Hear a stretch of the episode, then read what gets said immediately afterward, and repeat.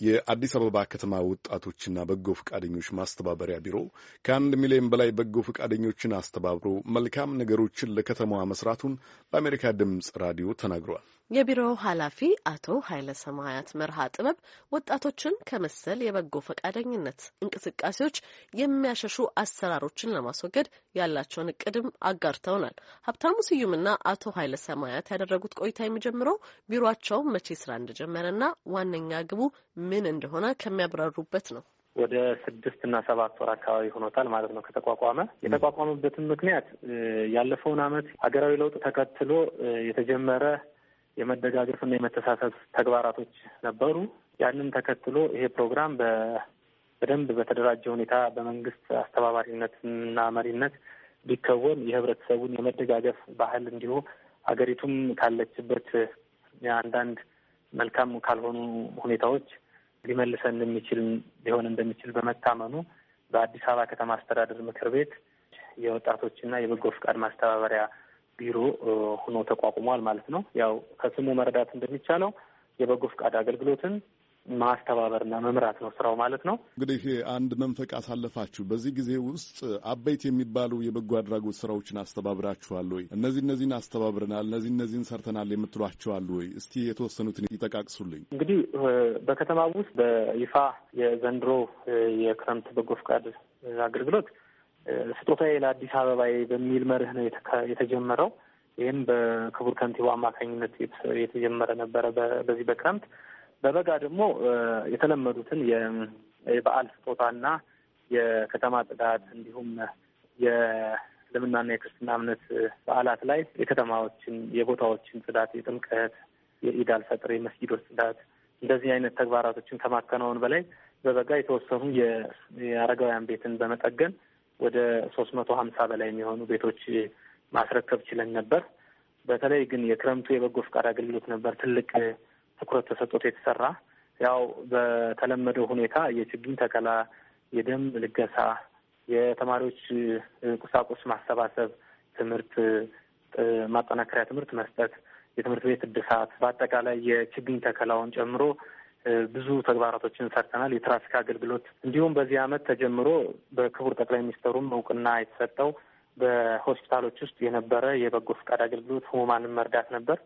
እነዚህ ተግባራቶች ላይ በብዛት በሚገርም ሁኔታ ከፍተኛ ውጤት ነበር ያገኘ ነው። በተለይ በተለይ በአዲሱ ሆስፒታል ውስጥ ተግባራታችን ብዙ ታዳጊ ወጣቶችን ያፈራንበት እንደመሆኑ መጠን ታዳጊዎቹም ቅንና ቀጥተኛ የሆነ በጎ ፈቃደኝነታቸውን ሲያሳዩ ነበሩ። እንደዚሁ ደግሞ ትራፊክ አገልግሎት ላይ የአዲስ አበባን ከተማ የትራፊክ መጨናነቅ በጠዋትና ማታ ፀሐይና ብርድ ሳይፈሩ ሁሌም ቁመው የህብረተሰቡን የሚያስተናግዱ ታዳጊዎችም እንደዚሁ በዚህ ፕሮግራም ላይ ትልቁን ድርሻ የተወጡ ነበሩ። ደም ልገሳው የአዲስ አበባ ከተማ ህዝብ ከሚጠበቀው በላይ ተነቃንቆ በመውጣት የመንግስት ሆስፒታሎች በተለይ የነበረባቸውን የደም እጥረት ሁሉ መፍታት በሚያስችል ደረጃ ነው። እጅግ በቁጥሩ ብዙ የሆነ ሰው እስከ ሀያ ሺህ unit ደም ነው ማሰባሰብ የተቻለው ማለት ነው። በችግኝ ተከላው ላይ የአረንጓዴ አሻራ የጠቅላይ ሚኒስትሩ ጥሪም ታክሎበት በከተማ ውስጥ ከፍተኛ የሆነ መነቃቃት ተፈጥሮ እንዲሁም የክቡር ከንቲባው መርተውትም ስለነበረ በከፍተኛ ደረጃ የተሰራ የተግባር ነው አንዱ። አቶ ኃይለ ሰማያት በስካሁኑ ቆይታችሁ ምን ያክል ወጣቶችን ወደ በጎ ፈቃደኝነት የስራ እንቅስቃሴዎች ውስጥ አምጥታችኋል? በእርግጥስ አዲስ አበባ የወጣቶችን በጎ ፈቃደኝነት የምትፈልግ ከተማ ናት ወይ? ምን ያክል አስፈላጊ ነው ይሄ እንቅስቃሴ የሚለውን አብረው ይንገሩን። በእኛ እቅድ እስከ አንድ ሚሊዮን ወጣቶችንና ሌላውንም የህብረተሰብ ክፍል ነበር ማሳተፍ የፈለግነው። ግን የአረንጓዴ አሻራ ጥሪ ቁጥሩን ከዛ በላይ እንዲሄድ አድርጎታል ማለት ነው። ግን በሌሎችም ተግባራት ብዙ ተሳታፊዎች ስለነበሩ በቁጥር ደረጃ ከምንፈልገው በላይ ሂዷል። almost ህብረተሰቡ በሙሉ ያነቃነቀ ነው ብለን መውሰድ እንችላለን። በድግግሞሽም እስከ ሶስት ሚሊዮን ህዝብ አካባቢ ተሳትፎበታል ተብሎ መውሰድ ይቻላል።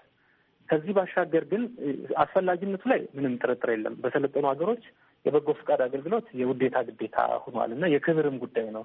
በጎ ፈቃደኛ ሆነው አገልግሎት መስጠት ለሀገራቸው ለወገናቸው ትልቅ ክብር የሚያሰጥ ነገር እንደመሆኑ መጠን አሁን በከተማ ውስጥም ሆነ በአገሪቱ ላይ ያሉት መሪዎች ይህንን ሀሳብ የሚያበረታቱ ስለሆኑ ወደፊት በህግ ማዕቀፍ ድጋፍ አግኝቶ በፖሊሲ ታግዞ የትኛውም ወጣት ሀገራዊ አገልግሎት የሚሰጥበት ሁኔታ ይመቻቻል ብለን እናስባለን። ብዙ ጊዜ ወጣቶች በበጎ ፈቃደኝነት እንቅስቃሴ ውስጥ ለመሳተፍ ሲሞክሩ በየደረጃው የሚገጥሟቸው የቢሮክራሲ ጉዳዮች ይሄ የጋለ ስሜታቸውን ሲያቀዘቅዝባቸው ይታያል። የተጀመረው መልካም ነገር እንዳይጓተት ምን አይነት ክትትል ታደርጋላችሁ? ምን አይነት የመፍትሄ ሀሳቦች አሏችሁ? አንደኛ በግለሰቦች መለዋወጥ ላይ ጥገኛ የማይሆን ስርዓት መፍጠር ነው። እዚህ ቦታ ላይ ኃይለ ሰማዕት ቢነሳ ስርዓቱን ቀጥሎ የተሻለ ነገር እንዲሰራ ተቋማዊ የማድረግ ጉዳይ ነው። ስለዚህ ይሄ በመጀመሪያ ተቋሙ እንደ ተቋም መቋቋሙ ነው ትልቁ ድል ብለን የምንወስደው።